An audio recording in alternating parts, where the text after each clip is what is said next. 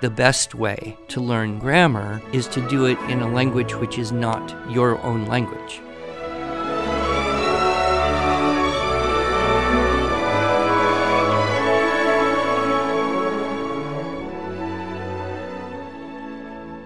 Hello, and welcome to the Arts of Language podcast with Andrew Pudewa, founder of the Institute for Excellence in Writing, or as many like to say, IEW. My name is Julie Walker, and I'm honored to serve Andrew and IEW as the Director of Marketing. Our goal here is to equip teachers and teaching parents with methods and materials which will aid them in training their students to become confident and competent communicators and thinkers.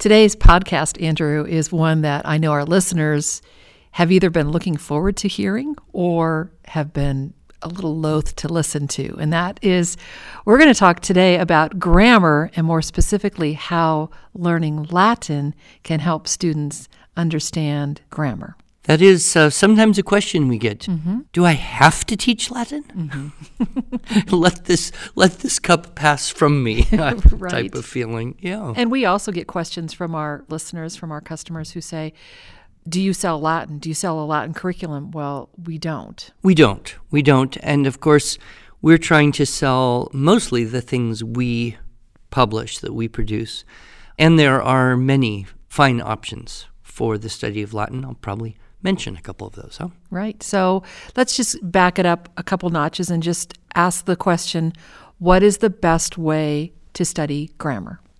Well, I think in the podcast on grammar, which we did before, I talked about inherent grammar, which is acquiring that language database through mostly environmentally, through being read to, memorizing poetry, the quality of language you speak. And that is by far the most important thing. So, the inherent grammar, that really is what is going to make your writing, speaking and writing aptitude down line. Then, of course, there's kind of the applied grammar. And that's more in the category of okay, you can hear something or read something and you can fix it. You, you know it's not right and you know what to do to make it right. And so that that's kind of an editing type of skill. Mm-hmm. And of course, we have our wonderful Fix It program mm-hmm. that is more and more we're hearing from people the best thing out there for that purpose. Then we get into the analytical side of grammar. Let's learn all those things. What are they called? What are the rules that govern their behavior? What are the anomalies in a certain language? And of course, it can be very technical, although the amount of grammar that most competent literate people know isn't all that great. Right. But it, it is one of those things you could go study it for a long, long time. And I think one of the things that frustrates people is they tend to think about grammar the same way they would think about math. Hmm. Right? There's these rules and they're consistent and they work and oh no, now there's an exception. Now there's a change. Well, now it could go this way or that. Well, how do you even know? Right. It's not black and white. It's not cut and dry. And that tends to frustrate mm-hmm. some people. The way around that is to say grammar is an art. It's actually the first of the liberal arts. Hmm. Right? Right. The, the yep. trivium grammar, logic, rhetoric. And the thing about art is there's always more than one way to do something. Right you might play a piece on the piano a certain way. Assuming I could play the piano. And then I might play it, same piece, same mm-hmm. notes, mm-hmm. but with, with different nuances, with different emphases, even with a different tempo or rhythmic changes. So we would interpret the notes kind of like here's the rules, and it could be interpreted in many different ways. So mm-hmm. if we kind of draw that parallel between art that has a fluid, variable expressions and grammar, then that helps the legalistic types kind of relax. Right. And actually, I'm just thinking about the legalistic types, and maybe they're self identified grammar Nazis. And they're having a problem right now with what you're saying. What do you mean I can just relax? That comma needs to be there, or that particular subject verb agreement is not consistent. I mean, yes. there's, there's, there's a place that's yeah, right and wrong, but there's also a place for Certainly. There's certain things that clearly are. Same thing with music or art. There's mm-hmm. certain things you clearly should not do if you want the thing to be to still be music or mm-hmm. art. right. One grammar joke that comes to mind, I got a t-shirt mm-hmm. for Christmas from my grandson Okay. who's who's 3 at the time. So I don't think he chose it. So from your daughter, really. Yeah. but it on the front it says let's eat grandpa. And on the back it says let's eat comma grandpa. and then it says commas save lives. exactly. So, yes, clearly there are cir- circumstances like that. But when you go kind of past that grammar Nazi idea and you want to understand language more deeply, mm-hmm. then that's really the benefit of the study of grammar. And of course, as I said in the other episode, the best way to learn grammar is to do it in a language which is not your own language. Hmm. Mm-hmm. You grow up speaking English. You speak English perfectly, effortlessly. You've done so since you're about six or seven years old. right. You may not have any idea how you do it, but you don't need to. Right. It's like you're learning to ride Yeah, a bike analogy. Exactly. You know, when you say to a 10 year old child, sit down, I'm going to teach you English grammar, how you speak English. It, it's a little bit like saying, I'm going to teach you how you ride a bike. Um, Dad, I know how to ride a bike. Yes, you do, but you don't know how you do it. You need to learn all of the physics and biology that make bike riding possible. And of course, the kid's thinking, um, what is the point? Can I just go ride my bike? But when you get to a foreign language, that is when the whole perspective shifts. Right. That's when you don't know how to do it already. You don't know what are those things called, what are the rules in this language that govern their behavior. And if you don't know those things, you can't read or hear and understand or write in that other language. And I think a lot of people uh, get their first taste of that maybe with Spanish in high school. Mm, a lot of us kind of slept through most of high school. but for me, it was Japanese Right. because I lived in Japan three years. I started studying the language as an adult, seriously. And I started learning more English grammar than I think I ever knew, just because I had to now identify parts of speech and put them in particular places to construct a sentence that had the meaning that I wanted. Mm-hmm, mm-hmm. And then, of course, later on, I had the conviction that I had to teach Latin because there was no one else around to do it. Right. And you are in a similar situation with your boys, right? Yes, I actually, my oldest son, we did four years of Latin homeschooling, and I did have help from the co op teachers and the program that we were enrolled in. But yeah, I learned a lot of Latin kind of secondhand. And so when I hear you talk about it, I'm not sure if I rejoice or groan. Well, it's funny. I did a, a different podcast for someone mm-hmm. else earlier today, and hmm. he asked me, "What are your hobbies? Do you have any hobbies?" And I, well, let's see. I don't hunt. I don't fish. I don't climb mountains. I don't really do anything, but I. I do a few things I don't get paid for, and one of those is teach Latin. So it must be my hobby. There's your hobby. you can kind of start to get this experience of a better understanding of your own language by studying any other language. Mm-hmm. But I do think that Latin is one of the best, if not the best. From what I understand, your story is that you attended a conference talk and there were 10 reasons why you should study Latin as opposed to any other foreign language. I'm not sure that we have time or if you remember all 10 of those things, but I think that would be helpful for us to at least mention some of them. I probably don't remember all 10, but you can certainly read mm-hmm. Cheryl Lowe's article mm-hmm. at Memoria Press, The Top 10 Reasons for Studying Latin. I kind of have my own take on that when I talk to people. Right. And it kind of goes like this Number one, Latin is kind of like the Constitution for English. Hmm. We have mostly Greek and Latin, and Latin essentially derived its grammar in many ways from Greek. And that's the core of English. And then we have Anglo Saxon and a little German and who knows what else all mm-hmm. mixed in. But Latin forms the core of English, and of course, French, Italian, Spanish, Romanian, mm-hmm. which a lot of people think Romanian must be more like Russian, but no, Rome, mm-hmm. Romanian, Latin.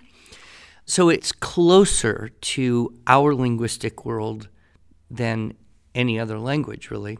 Another vocabulary side, um, I don't, I haven't counted, so I don't know the statistic exactly, but I have been told over 60% of all English words of three syllables or more are derived from the Latin. So that's huge. And what's kind of exciting is when you learn just the Latin vocabulary, you start to see into the meaning of words. And oftentimes we make assumptions about words.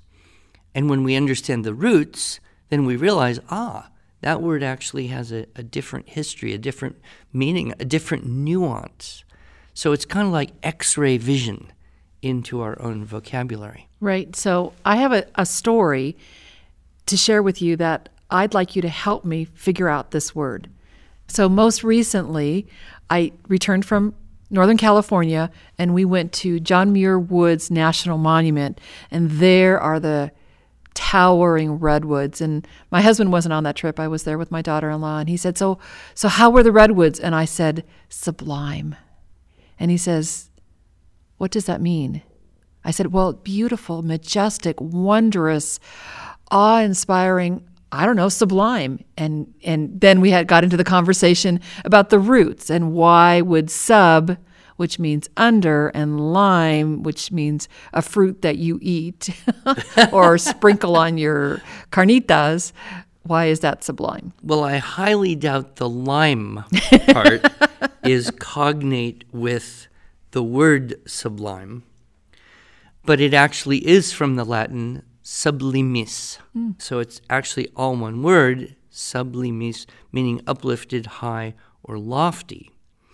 And while we think of sub meaning down, Right. it can also mean up to mm-hmm. a certain point. And limen would be perhaps the lintel of something. Hmm. So it's sloping up to a higher place. Hmm. There you go. Yeah, no, I didn't know that. I just happened to pull that right up on the origin Oh, nice. section of the Merriam Webster Dictionary. you know, there's all sorts of things you would never really notice. For example, you're reading about a famous person named Agnes, Mm-hmm. and you think, Agnes, that's a name. But of course, it's actually Latin for I'm sorry, I don't know. sheep. Sheep, of course. Right? Agnus, right? Agnus agni. It means sheep. And of course, that's where we get in the Latin Lamb of God, hmm. Hmm. Agnus Dei. Hmm. So people were naming their children Yes.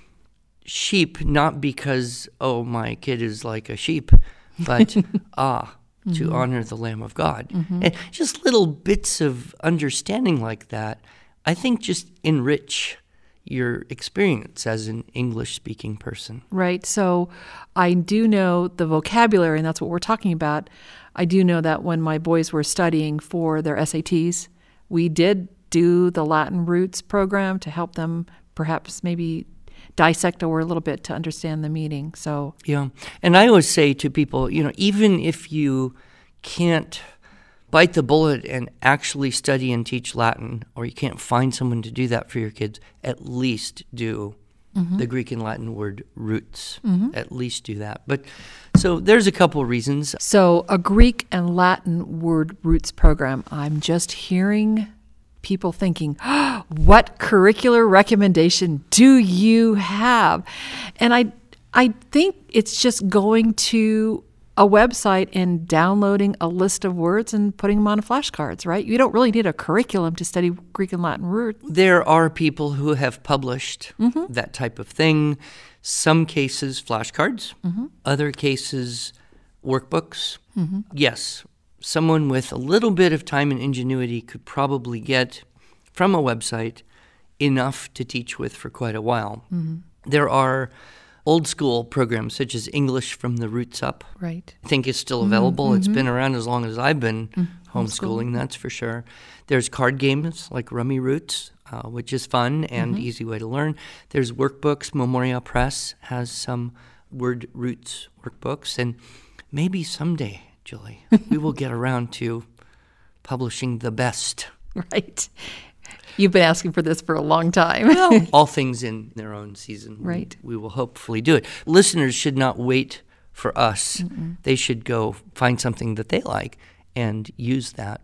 Or, better off, just start studying Latin. Mm-hmm. okay. Another thing that makes Latin a great language to study is that it's very consistent. Mm.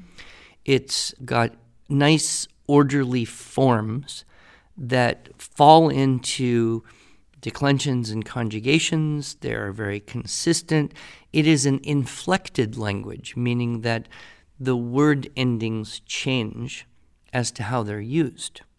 French is an inflected language. Japanese is an inflected language. You can hear a word and be almost certain what part of speech that is because it has a verb ending. So it must be a verb. It couldn't not be a verb. Whereas in English, we really don't have that same level of inflections. We change things a little bit, maybe between tenses, some minimal changes between cases, mm-hmm. pronouns in particular. Right. But it, that that's minimal. So you can have a word like golf, G O L F, golf, and not know what part of speech it is Sure. because it could be a noun. Golf is fun. It could be a verb. We golf every day. Mm-hmm. It could be an adjective. Get in the golf cart. And so it's harder then to learn grammar in English because it's not as ordered that way. Right. You'd have to put it in context. Yes. And that's true for every language, too. Sure. I mean, especially the more you get into it. But at least in the beginning, Latin has fewer exceptions. It's consistent, it's mm-hmm. pretty predictable, and you can start to read and write simple sentences very, very quickly. Mm-hmm. So that orderliness. In fact, you know, if you look at kind of the history of languages and grammar and phonics, it's fascinating because up until the Greeks took the idea of phonics from the Phoenicians, Okay, right. which is where we get the idea that symbols have sounds mm-hmm. rather than ideographs mm-hmm. like Egypt, Egyptian or Chinese, or, or kind of a system of code that isn't phonetically based, like Sumerian. It wasn't until the Greeks adopted a phonics based alphabet that it was possible to write something down very precisely. So that you would speak it the same way where whatever your region is. Yes, exactly. So even Hebrew mm-hmm. doesn't have vowels Right. per se. It has strings of consonants, and you kind of have to guess, hmm. based on your knowledge of the language, what vowels should go in between those consonants to make the word that should be here. A little mm-hmm. bit like you or I could read text message Yes. with letters left out because we know what it most likely is. Mm-hmm. Whereas think of a poor, you know, Korean person trying to read a teenage American's text language. It's so true. and so even Hebrew was a language that was more useful in reminding you hmm. of what you already knew, a written language Because you've memorized so much. because you've memorized so much. So wh- what that allowed for was what some people call the Greek miracle, hmm. and that was the recording accurately so that it could be transmitted through time, through place, exact ideas. Hmm. And so what happens then? You see an explosion of technology, explosion of literature, explosion of philosophy, and consequently political ideas. Mm-hmm. The Romans took that and adopted Greek and integrated with Latin and made it even more precise. Some people say the Romans conquered the world with their army. Probably, more accurately, they conquered with the language because they could send precise, exact messages, and no one else in the ancient world really was able to do that. Fascinating. This is uh, in a book, which I highly recommend. We don't sell it. it's a very expensive little book. okay. It's small and it's probably $30 or more. I don't know. The War Against Grammar by uh, David Mulroy, I believe. Fascinating to see. You can almost track, he almost can show that there's a rise and fall of civilization with the rise and the fall of the attention to precise grammar. So the grammar Nazis are now vindicated. They are vindicated, and of course, a lot of us old cynical people will say, times are bad. People don't speak properly. No one's reading. Mm-hmm. Children don't respect their parents. The currency is debased. and we'd sound just like Cicero did in Right. 55, you know. But the idea then of precision and Latin is another reason to study. One of my favorite reasons for Latin mm-hmm. is that you can study it without feeling obligated to have to learn Latin conversation. Okay. It's it's a pure study. Mm-hmm.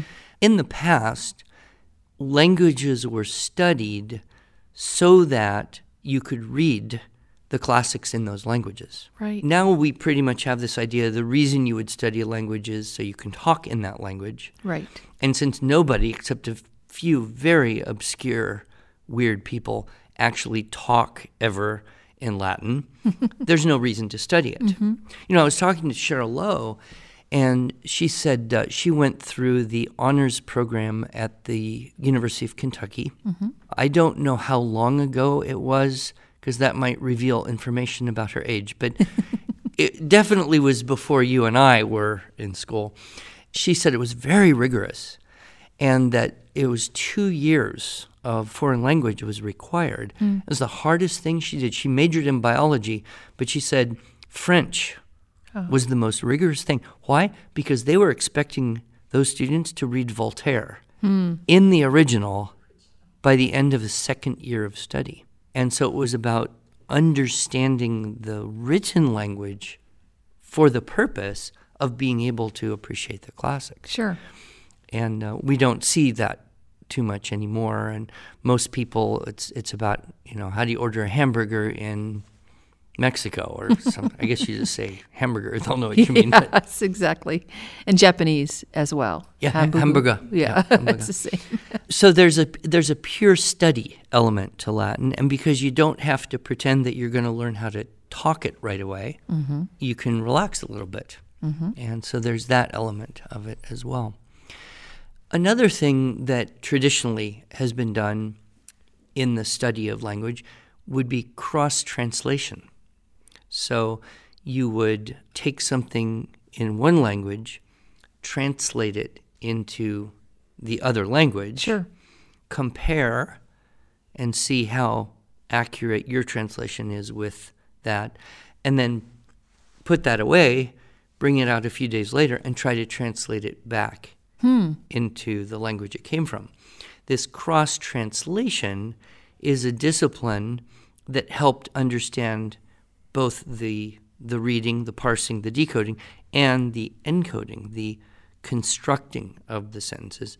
And it's uh, quite reminiscent of our whole approach to keyword outlines and Franklin's notes, short hints of the sentiment in each sentence, and then Yes. Reconstructing. Benjamin Franklin. Yes. So that method is an imitation type mm-hmm. of approach, and the the best way to learn how to read something is to be able to write something like that which you are trying to read, because hmm. then you'll recognize it more Wow. easily. That sounds like an entirely different topic that we could share sometime about how doing a keyword outline and then representing it on paper is actually a way to help children learn to read. Well, yes, that could be a whole podcast, Yes. couldn't it? But these podcasts go by so quickly. They do. And I think we're just about out of time with this one. Do you mind if we just do a part two and launch I, that I week? think we should because there's so many exciting things about Latin that can still be discussed and, and more about grammar. Great. Then we'll talk to you then. Okay, next week.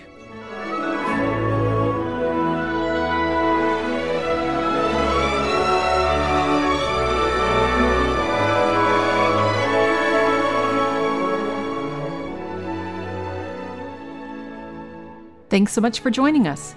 If you enjoyed this episode and want to hear more, you can subscribe to this podcast in iTunes or Stitcher, or just visit us each week at iew.com slash podcast.